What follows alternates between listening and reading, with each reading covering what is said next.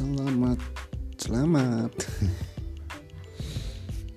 Hampir jam 5 di jam gue jam 5 pagi coy.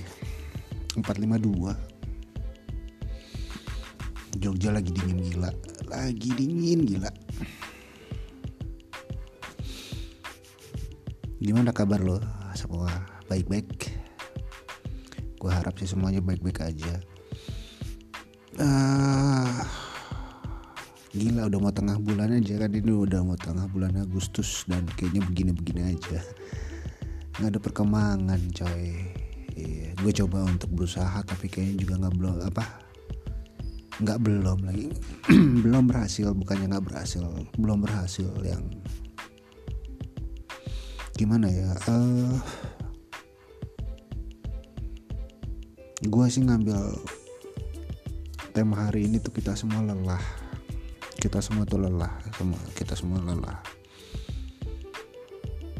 Mungkin ada yang nggak lelah mungkin gue nggak tahu lah. Dengan lo stay di rumah dengan bansos yang lo dapet gitu kan terus dengan kerjaan lo yang masih safety gitu maksudnya yang masih aman gitu yang kayaknya semuanya terkendali kan cuma di satu sisi doang sih bro. Maksud gue kalau lo masih berpikir gue sekarang gue udah mulai beralih pikiran sih dalam arti begini. Gue udah mulai menyadari bahwa kalau masih ada yang bilang banyak orang-orang ini yang udah nggak mematuhi protokol lah udah nggak uh, mau apa mempraktekkan 5M lah atau udah nggak peduli dengan covid lah sekarang gue cuma berpikir wajar sih. Ya itu gue ngambil tema ya kita semua lelah ya iya lelah gitu. Gila sampai kapan ini selesai gitu kan? Sampai kapan ini kita digantungin sama pemerintah yang terus terus terus terus terus terus terus memperpanjang ppkm lo gila gitu loh. Gila aja yang namanya gue cuman agak aware begini gue awarenya ketika gue baca dari twitter gue baca dari twitter tentang Sri Mulyani itu agak sedikit kaget kok bisa gitu loh. Yang namanya uh, tabungan orang-orang yang dalam kategori kaya itu makin menambah apa makin tambah tapi tabungan orang-orang yang menengah ke bawah itu makin sedikit. Di satu sisi gue lihat ada satu portal berita mengatakan bahwa Indonesia itu lepas dari resesi. Lepas resesi dari mana? Iya nggak? Lepas resesi dari mana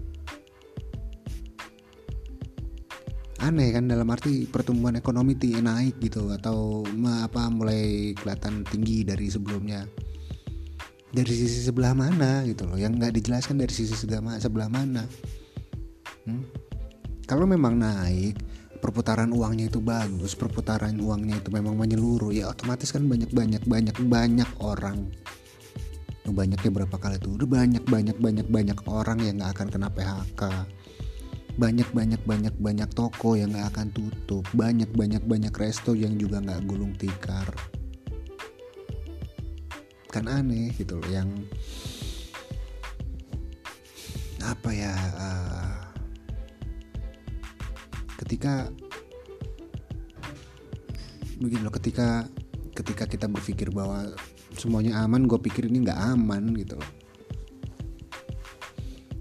nggak aman yang notabene nya buat gue sih pemerintah dibilang di apa dibilang gagal untuk mengantisipasi enggak sih sebenarnya. Mereka berupaya lebih keras iya. Cuman kalau dibilang berhasil ya enggak juga gitu loh. Itu gue baru menilai dari satu sisi. Gue baru menilai dari dari sisi pemerintah. Cuman dia mau gimana gitu loh Bahkan ada berita lagi dari portal berita yang lain bahwa Cina mengatakan bahwa ada varian yang lebih parah nantinya daripada uh, varian Delta yang saat ini ada gitu. Atau bahkan Indonesia memiliki, memiliki varian sendiri. Men kita di di di apa otak kita tuh kayak di brainwash gitu yang dicuci yang di ditaruh semua segala macam yang notabene ini nggak akan selesai gitu ya nggak pemerintah sibuk gimana cara ngurusin kita juga sibuk. Gue nggak kerja gue nggak makan gue nggak bisa dapet apa-apa. Bansos kebaginya nggak rata. Ya enggak vaksin juga disuntik ternyata isinya kosong. Itu gila ya. Dan dia cuma minta maaf. Di balik itu kita nggak ada yang tahu apa itu cuma disimpan atau gimana itu gue nggak tahu lah. Ya enggak 2024 belum tapi sekarang sorry to say gitu sorry to say sorry banget to say. Puan Maharani fotonya dipajang di baliho di mana-mana. Belum lagi yang lain-lain. Ini kegoblokan yang hakikikah atau memang ketidakpekaan yang tidak pernah bisa datang untuk diri mereka di mana sekarang kondisinya adalah dalam masa pandemi? Aneh kan? Resesi bilangnya udah selesai. Ya enggak terus uh, apa namanya uh, suntik vaksin ternyata isinya kosong. Bansos juga nggak kebagi rata. Orang kaya makin kaya orang miskin makin aja ambruk. Gitu loh. Gue kerja di luar gitu dalam arti gue nggak pernah work from home gitu. Gue nggak pernah work from home gue pasti keluar. Gue melihat orang-orang tuh yang memang notabene nya tuh mukanya pada capek semua termasuk gue makanya gue berpikir gue menghindari yang namanya ada apa namanya ada clash gitu ada ada ketidak kesepakatan yang sama-sama sepakat. Akhirnya berdebat itu gue mulai hindarin tuh sekarang sekarang ini. Karena memang otak-otak kita kita ini manusia manusia ini agak sedikit capek. Kita itu capek gitu loh. Gitu gue cuma membayangkan kira-kira kalau seandainya besok gue bangun setelah gue tidur ini semuanya baik-baik aja tapi kan nggak akan bisa. Tiba-tiba dari apa namanya uh, pertanggungjawaban lo terhadap utang lo dari pihak bank juga lo ditagih padahal kita juga udah tahu gue lagi nggak bisa kerja gue juga butuh bantuan tapi akhirnya restruktur. Mungkin dari pihak banyak juga mau merestruktur tapi data yang tidak valid yang diberikan kepada pihak bank kepada mereka penagih-penagih ini akhirnya juga ke pakai untuk menagih kita. Kan aneh. Aneh gitu. Ada beberapa ada beberapa apa namanya ada beberapa uh, sekeliling gua gitu ya notabene nya gue kedatangan beberapa hari ini gue kedatangan saudara gua teman gua sahabat gua apa uh, best friend gua lah atau memang gua udah bertahun-tahun gitu. Hampir separuh hidup gue sama dia gitu kan. Hampir separuh hidup gue gue kenalan sama dia gue uh, sharing segala sesuatu hidup baik atau buruknya juga sama dia gitu yang notabene nya memang kita udah kenal lama saudara gue gitu dari Manado gitu. Datang ke Jogja. Gue kaget lu, lu ngapain ke Jogja? Lu kok bisa sampai di Jogja? Ya gue tanya kayak gitu kan. Uh, ya akhirnya dia uh, kita banyak-banyak coba cerita karena dulunya kita pernah punya masalah. Yang akhirnya itu masalah itu hilang begitu aja.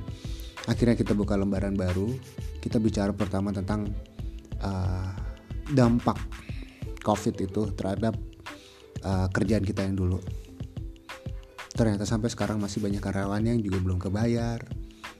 Ya uh, utang sama bank juga tinggi. Ya terus uh, apa namanya dia pun sempat kena covid dia sempat kena covid. Uh, tapi dia bisa datang ke sini dia udah tes segala macam segala macam dan memang lolos gitu kan. Satu keluarganya lolos untuk datang ke Jogja. Kebetulan memang adiknya itu kan di Jogja lagi hamil muda adiknya. Uh, ya kira kita banyak-banyak ngobrol sampai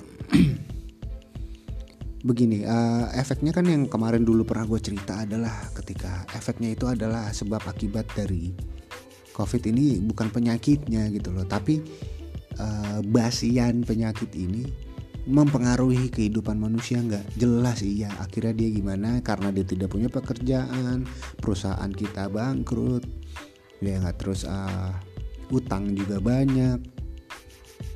Ya akhirnya kan merembetnya ke arah mana? Merembetnya ke arah hubungan apa apa namanya? Hubungan keluarganya dia gitu hubungan antara dia sama istrinya dia sama anaknya. Kan sangat sangat sangat berpengaruh. Sangat sangat sangat berpengaruh. Itu baru satu. Itu baru satu. Terus ada sahabat gue juga yang sekarang pindah ke Jogja dari Bekasi ya sama. Satu bulan full dia nggak bisa keluar gitu ya. Dan apa yang harus dirasakan ketika dia tuh ternyata dia cerita sama gue ketika dia itu kena covid. Terus uh, dia menularkan keluarganya kan. Jadi akhirnya bikin bikin uh, track uh, keluarganya sendiri gitu. Dan itu dianggap sama apa sama lingkungan itu jelek gitu loh. Jadi semua semua semua apa semua semua tetangga-tetangga atau orang-orang yang sekitar mereka itu berpikir wah ini jangan-jangan nanti kita kena covid nih. Sampai menilai seperti itu.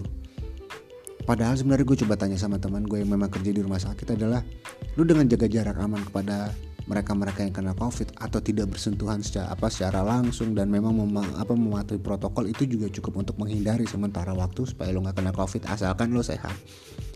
Itu loh asalkan lo menjaga protokol. Karena teman gue yang di rumah sakit ini juga pada akhirnya kan kena gitu loh. Pada akhirnya kena dia harus di isolasi mandiri dan dia tinggal cuma sama mamanya di rumah. Satu rumah. Mamanya nggak kena covid dia kena covid. Tapi penilaian orang udah mulai berbeda. Ada satu teman lagi juga lagi flu tiba-tiba dia 4-5 hari nggak sembuh gitu. Ya gue juga berpikir apa waduh jangan-jangan gue apa jangan-jangan dia covid nih. Gue aja udah berprasangka buruk kan jeleknya gitu. Jadinya kita berprasangka buruk. Udah kitanya capek kitanya berprasangka buruk apa gitu loh. Masih ada gitu makanya lu patuhin protokol makanya lu kerja makanya lu cari duit gitu loh yang uh, supaya bisa segala segala apa segala macam kebutuhan lo tuh bisa terpenuhi tapi yang ngomong dia emang sempat kena covid. Dia nggak? Terus dia ngomong dia ngomong karena memang media dia untuk melakukan 5M protokol dapatnya gampang. Dia ngomong kita harus cari uang tapi memang notabene di kerjanya dia aman. Itu kan nggak cukup membantu. Iya nggak sih terus ada lagi satu teman gue gitu yang dibilang gue capek sebenarnya gue juga lagi butuh segala sesuatu hal tapi gue nggak bisa dapetin dari dari saudara-saudara gue sampai dia marah-marah bla bla bla bla bla bla. Terus ada satu usaha lagi antara gue sama teman-teman gue yang gue juga juga apa diminta untuk uh, kontrol segala macem. Tinggal tunggu gue apa kalau gue berpikir gitu. Secara hitung-hitungan secara teori ini bakalan gulung tikar kalau kayak gini caranya. Tuh. gila.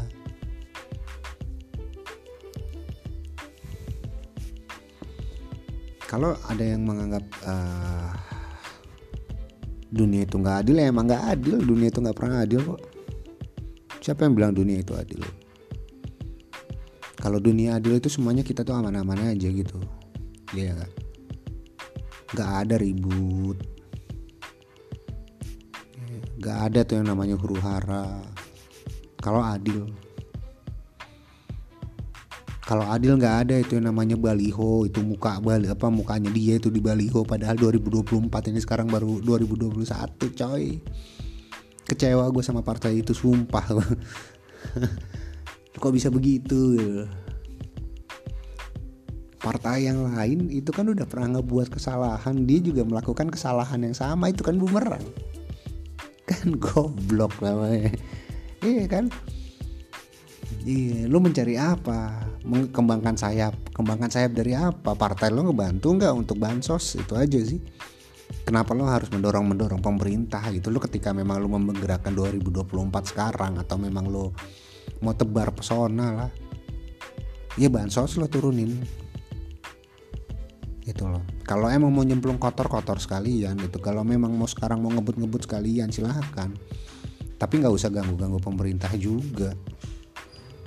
Pemerintah udah cukup sibuk lo udah begitu kan aneh. Iya, gue juga termasuk salah satu orang yang sedang capek, makanya gue ngedumel ini. bagaimana gitu, karena tuntutan juga, gue juga ada tuntutan yang memang harusnya gue udah selesaikan di tanggal 5 ini ternyata gue nggak bisa selesaikan dan ini udah tanggal 11 bener-bener gak bisa selesai. Dari lima hal yang harus gue selesaikan tanggal 5 tanggal 5 Agustus gue harus menyelesaikan 5 gue baru selesai satu. Eh, makanya kalau buat gue sih kalau ada orang-orang yang masih teriak lah apalah segala macem lah menyalahkan orang-orang yang menengah ke bawah lah. Gila ini kita kegencet yang menengah ke bawah tuh kegencet. Lo buka lah lo jadi Robin Hood lah atau apalah gitu kan. Tau nggak semua uang yang yang lo lo dapetin untuk menjadi seorang kaya itu halal kok. Gitu. gue nggak peduli itu halal atau haramnya setidaknya lo ngebantuin orang. Dan rata-rata orang yang sebenarnya butuh bantuan itu nggak akan pernah meminta bantuan gitu karena ada satu kasus klausul gini gue lagi nongkrong gue lagi nongkrong. Uh, terus di situ ada tukang beca coy. Dia nongkrong di situ tukang beca. Dia bilang saya udah nggak ngebeca lagi mas. Saya uh, sekarang nyari-nyari sampah. Wah nyari sampah tuh lumayan pak. Uangnya kalau misalkan seharian bisa sampai 70-80 ribu. Eh, iya mas. Dia bilang begitu. Dia duduk di situ deg deg deg deg deg, motor bawain makanan. Dia dikasih makan dan gua waktu itu juga dikasih makan. Itu uh, apa kabarnya olive fried chicken gitu. Kalau di Jogja itu olive sama Popeye fried chicken itu lumayan terkenal dan murah. Dia dapat gue dapat. Nah, oke okay kan? Saat gak berapa lama lagi gitu selang beberapa hari gue datang lagi. Saat ke situ ada dia dan memang ternyata dia tidur di situ di depan Konsina di depan Konsina itu deket Ambarukmo Plaza. Dia selalu di situ setiap malam. Nggak berapa lama uh, apa namanya datang lagi gitu orang seret bawain dia makanan set satu box bawain apa. Karena waktu itu gua dengan penampilan biasa motor yang kayak begitu ya gua nggak dapet. Tapi ngobrol dan akhirnya kan gue datang situ dengan santai gue bawa kopi dia kita ngobrol gitu dia bilang saya sekarang saya begini saya juga mau pulang saya nggak bisa pulang. Yang jadi masalah cuma satu buat saya nggak bisa pulang. Bukan saya nggak punya uang saya nggak bisa pulang. Dan lo tahu dia cerita sama gue dalam satu hari dengan dia begitu aja dalam begitu eh dalam dengan begitu dia tidur di pinggir jalan. Setiap harinya pasti ada orang aja yang ada aja orang ada orang aja ada aja orang yang datang untuk ngasih makan ataupun uang bahkan dia kemarin bilang gue dapat 100 nih mas gitu. Aku dapat 100 mas dari orang. Lu gila gak lo sedangkan orang-orang yang sedang berjuang nih ah, ojol lah ojol. Gila. susahnya nyari uang kayak gimana dengan ojol yang banyak tapi orderan sedikit. Bantuan 50 ribu aja nggak pernah di, di, dikasih gitu loh sama uh, salah satu atau banyak aplikasi aplikator aplikator baru dari Gojek kemarin 50 ribu dapat Ya, kalau dari Grab apa? Grab cuman Grab apa namanya Grab benefits lo potongan harga. Tapi terbatas, coy. Lu bayangin aja gitu lo lo ngasih ke pengemis yang notabene-nya apa lo ngasih pengemis yang dia minta-minta segala macam itu mereka malah gede. Karena apa? Di toko tembakau yang yang hampir setiap hari gue datengin untuk controlling dateng coy. Gitu loh. Itu Nanda yang jaga. Datang dia mengeluhkan aduh mas sekarang sepi saya baru dapat 70 ribu. Lu gila gua sama Nanda itu mikir ini sehari pendapatan itu kok cuma 90 100 ini dibagi buat bayar tanggung jawab gimana terus buat karyawan gimana ini terus buat bagi-bagi hasil gimana. Dia lo ngomong sama kita uh, 70 ribu itu kecil. Ngenes gak lo? Ngenes kan? Mereka yang setiap hari kecrek kecrek kecrek kecrek. Ya enggak? Si om kecrek kecrek kecrek kecrek undang-undang nggak berlaku coy. Nah ada yang ngomong katanya biar aja itu resikonya mereka yang terima yang penting kita ngasih sedekah. Banyak orang-orang yang kelihatan baik-baik saja tapi sebenarnya membutuhkan bantuan. Dan ketika itu sudah terjadi sebenarnya secara psikologi aja sudah jadi masalah gitu. Kita menutupi suatu masalah lama-lama otak jadi apa? Sengget. Otak jadi nge-clash. Otak jadi nge-crash otak geja otak jadi apa namanya? Otaknya jadi muter coy. Gitu loh. Jadi di kalau buat gua ada ada beberapa bagian mereka-mereka yang memang merasa tertindas. Atau merasa yang terpinggirkan lah gitu. Atau merasa yang paling bawah kayak mereka-mereka pengemis. Terus ada ada uh, yang nomor golongan nomor dua adalah orang-orang seperti ojol atau orang-orang seperti uh, restoran PKL pedagang kaki lima golongan ketiga adalah mereka-mereka yang bekerja buat orang-orang uh, apa perusahaan-perusahaan atau orang-orang yang memang sudah besar dan golongan keempat adalah mereka-mereka yang orang kaya. Ini nomor dua, nomor tiga ini sebenarnya yang paling gak enak dibandingkan nomor satu gitu loh. Mereka yang merasa terpinggirkan itu uangnya lebih banyak daripada ojol, PKL gitu kan. Tukang angkringan yang jual-jual angkringan, yang jual tembakau kayak gua sama temen-temen gitu. Yang mereka juga yang nomor tiga ini juga eh, lagi gimana sekarang lu cuma sebagai karyawan tengah-tengah gitu loh. Oke lalu jadi uh, seorang supervisor lah contoh. Ini dilematis ketika lu anak bawah lo gitu gitu kan. Anak buah lo gitu anak-anak yang di bawah lo ini mau nggak mau harus ada yang namanya perampingan. Iya enggak dan mereka-mereka yang anak-anak bawah lo ini gimana caranya supaya mereka bisa dapat pekerjaan lagi? Susah. Mereka mau jadi di golongan satu ngemis gitu. Berapa banyak yang ngemis nantinya di jalan? Dan orang pada sibuk dengan apa dengan yang namanya ppkm dengan namanya protokol dengan yang namanya satpol pp lewat warawiri. Tapi coba lihat aja di pinggir jalan lampu merah mereka makin banyak ini pengemis pengemis joget joget lah yang pakai namanya pakai pakaian badut. Tanya aja sendiri gitu mereka dapat berapa sehari. Untuk di Jogja sendiri 70-80 ribu dalam satu hari itu besar coy. Gitu loh dengan dengan lo uang 40 ribu aja lo bisa hidup. Itu orang tua kemarin tuh yang nggak main ngeluh dengan 70 ribu dia dia merasa kecil. Berarti hidupnya gimana dulunya?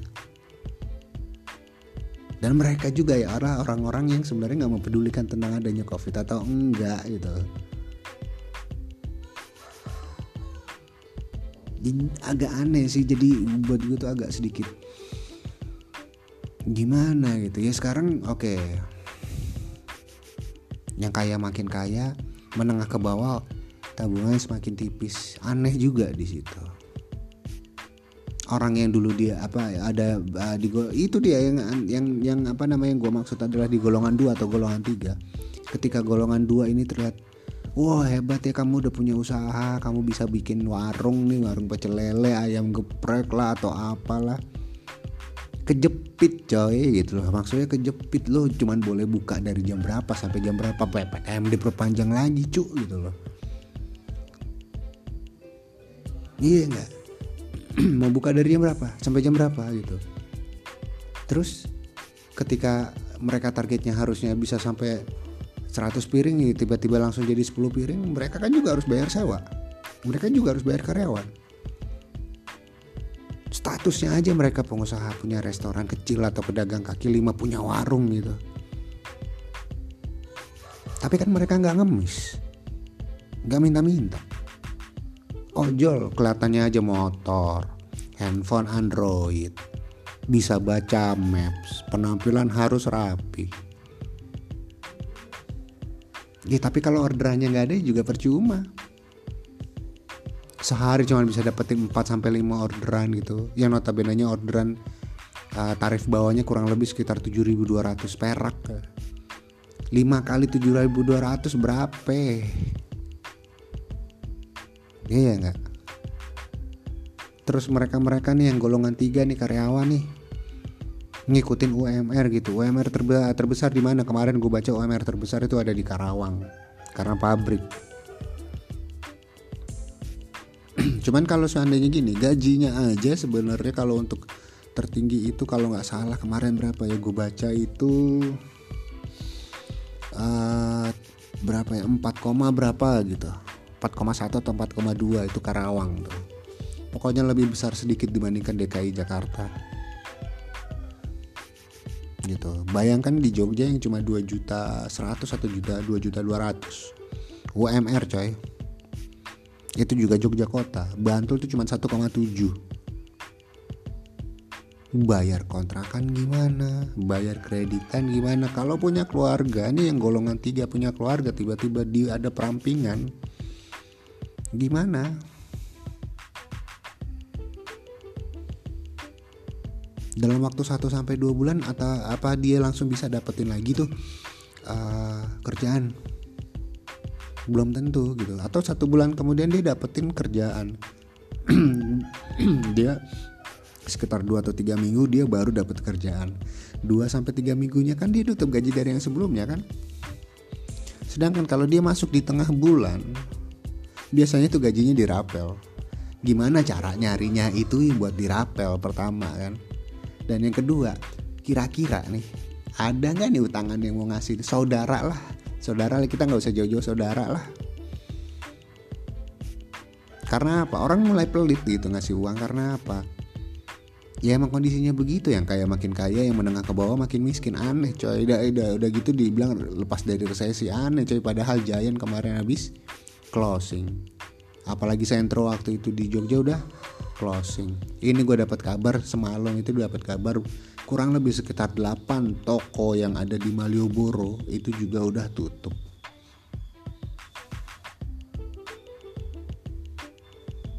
Coba.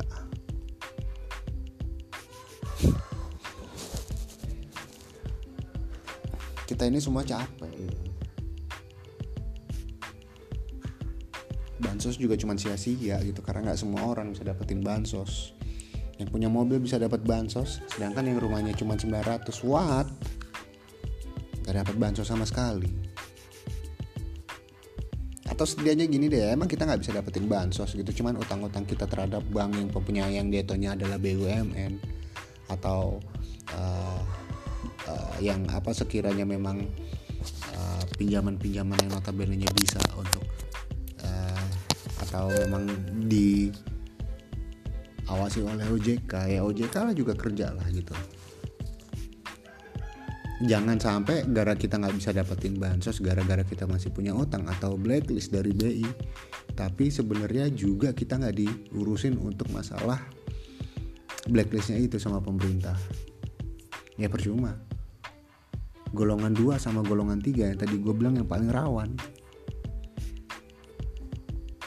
golongan 2 yaitu tadi ojol PKL yang notabene nya adalah hasilnya itu adalah hasil per hari gitu. Ojol PKL seniman. Ya enggak? Pekerja-pekerja uh, yang jatuhnya profit sharing gitu yang bukan full time tapi part time. Nggak ada kejelasan kan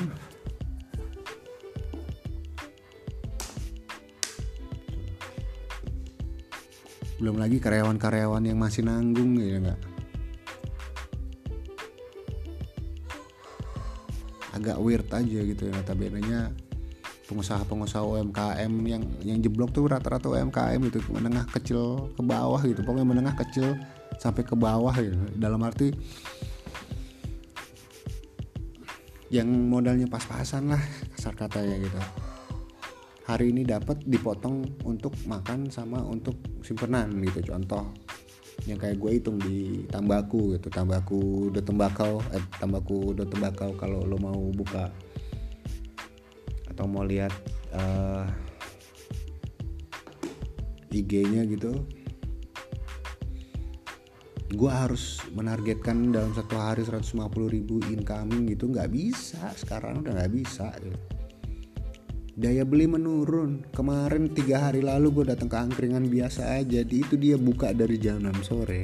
Jam satu subuh ya jam uh, ya jam satuan gitu jam satu tengah malam. Itu nasi masih tiga baris ke atas. Biasanya jam 10 atau jam 11 itu nasinya udah habis. Ini tiga baris ke atas. Tadi ngobrol sama gue dia bilang ini gue bayar buat makanannya ini gue bayar buat cemilan dan lain-lain. Kamu tahu nggak nih Ja? Dia bilang begitu saya tiga hari jualan. Saya itu di dompet baru ngantongin 30 ribu. Lah sisanya ke mana pak? Itu udah buat bayar titipan-titipan. Bayangin itu.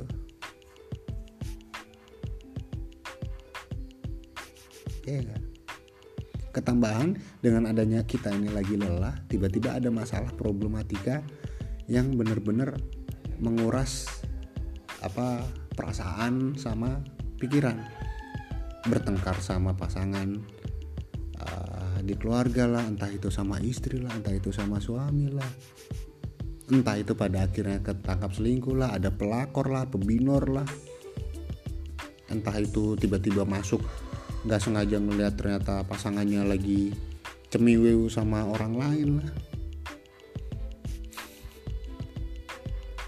Iya enggak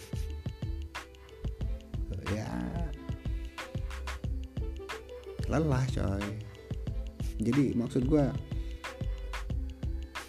gue juga nggak bisa menghindari ternyata. Gue udah berusaha semaksimal mungkin untuk berpikir positif.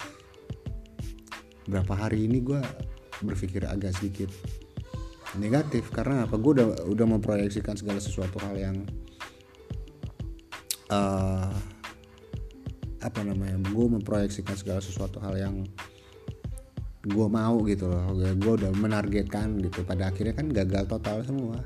Gue mau balik gue nggak jadi. Ya itu aja udah jadi udah jadi masalah tuh. Padahal kemarin ada kesempatan buat balik gue nggak jadi balik karena ada suatu hal. Dan itu ngebuat gue yang sebenarnya awal mula kenapa gue uh, apa namanya kenapa gue jadi ngerasa sia-sia gitu. Jadi ngerasa apaan sih? gitu. Yang sensi sendiri gara-gara itu. Ketambahan dapat laporan dari menteri kita yang terhormat ternyata ppkm udah berpanjang jadi lo makin nyiksa rakyat bawah lo gitu kan. Golongan dua golongan tiga. Iya golongan satu mah mana-mana aja mereka pengemis sehat coy. Sumpah demi gue. Gak semua pengemis itu yang sebenarnya adalah benar-benar pengemis gitu loh kelihatan yang namanya benar-benar mereka butuh bantuan pengemis yang benar-benar butuh bantuan sama yang gak butuh bantuan yang menjadikan itu sebagai suatu karir gitu. Apa kelihatan. Termasuk yang tadi gue bilang yang tukang beca ini. Ya anjing dia cuma duduk-duduk santai gitu kan dapat makan dapat duit. Lah terus adik-adik kita gitu anak-anak kita gitu yang ada di yatim piatu gimana kan gila gitu ini daripada lo ngasih uh, pengemis pengemis pinggir jalan yang minta-minta itu segala macam atau kasih badut-badut yang joget-joget atau uh, mereka manusia silver gitu mendingan gue kasih ke panti asuhan ketahuan. Tau lagi yang manusia silver itu mau jadi apa gitu? Mau jadi gold gitu platinum gitu ya. Nggak mungkin bisa kan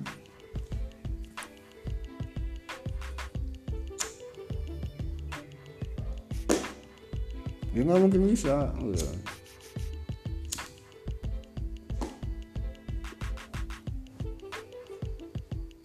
Gue butuh bantuan ya gue butuh bantuan. Tapi gue juga nggak tahu nih sampai kapan gue harus butuh bantuan.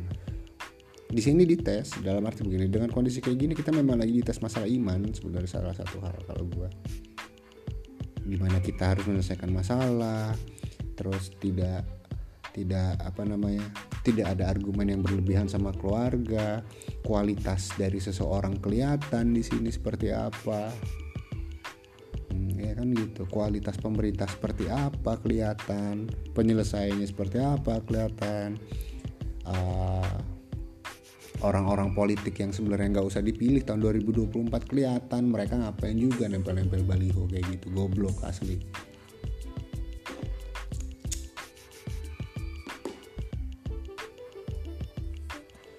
tebar pesona coy.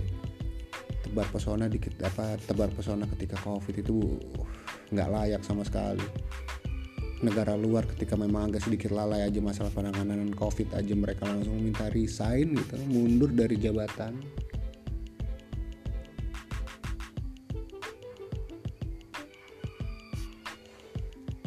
Dia gue juga bercoba untuk bersikap positif aja sih sebenarnya gitu loh. Cuman kan sampai kapan kita mengeluh gitu? Sampai kapan kita mengeluh ya? Gue mengeluh iya gue mengeluh jelas gue mengeluh gitu kan. Gue pikir lu juga dan yang jadi masalah gini lu ketemu nah ini gue ketemu sama uh, kerabat gue yang dari Manado ini gue masuk ke dalam mobil. Dia jemput gue gue masuk ke dalam mobilnya dan gue disemprot coy. Dia cuma bilang apa sorry ini ya bukannya maksud gue untuk menghina. Tuh coba lu bayangin. Ada satu uh, attitude kita yang berubah kan di situ. Ada satu kebiasaan kita yang berubah. Soalnya gue pernah sempat kena covid gue nggak mau lo kena covid juga. Coba kayak gitu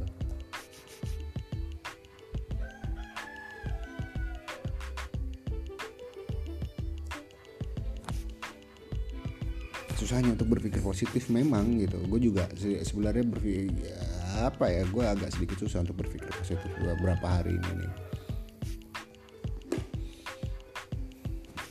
Ya. Gue sih berharap nggak semuanya sih sebenarnya nggak semua dari teman-teman gitu. Dan kalau emang seandainya dari teman-teman yang enggak kok gue biasa aja ini gue gue masih positif gue udah berusaha dan gue berhasil show us gitu tunjukkan ke kita bagaimana caranya untuk menyemangati kita. Kita kita butuh penyemangat sekarang. Kita nggak butuh baliho.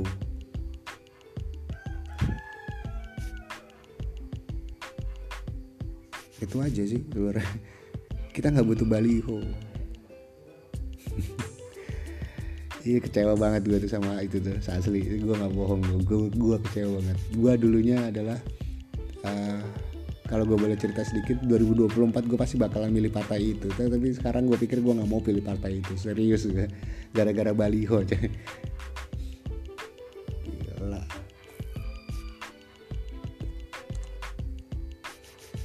bukannya ngurusin covid malah pasang baliho. Aduh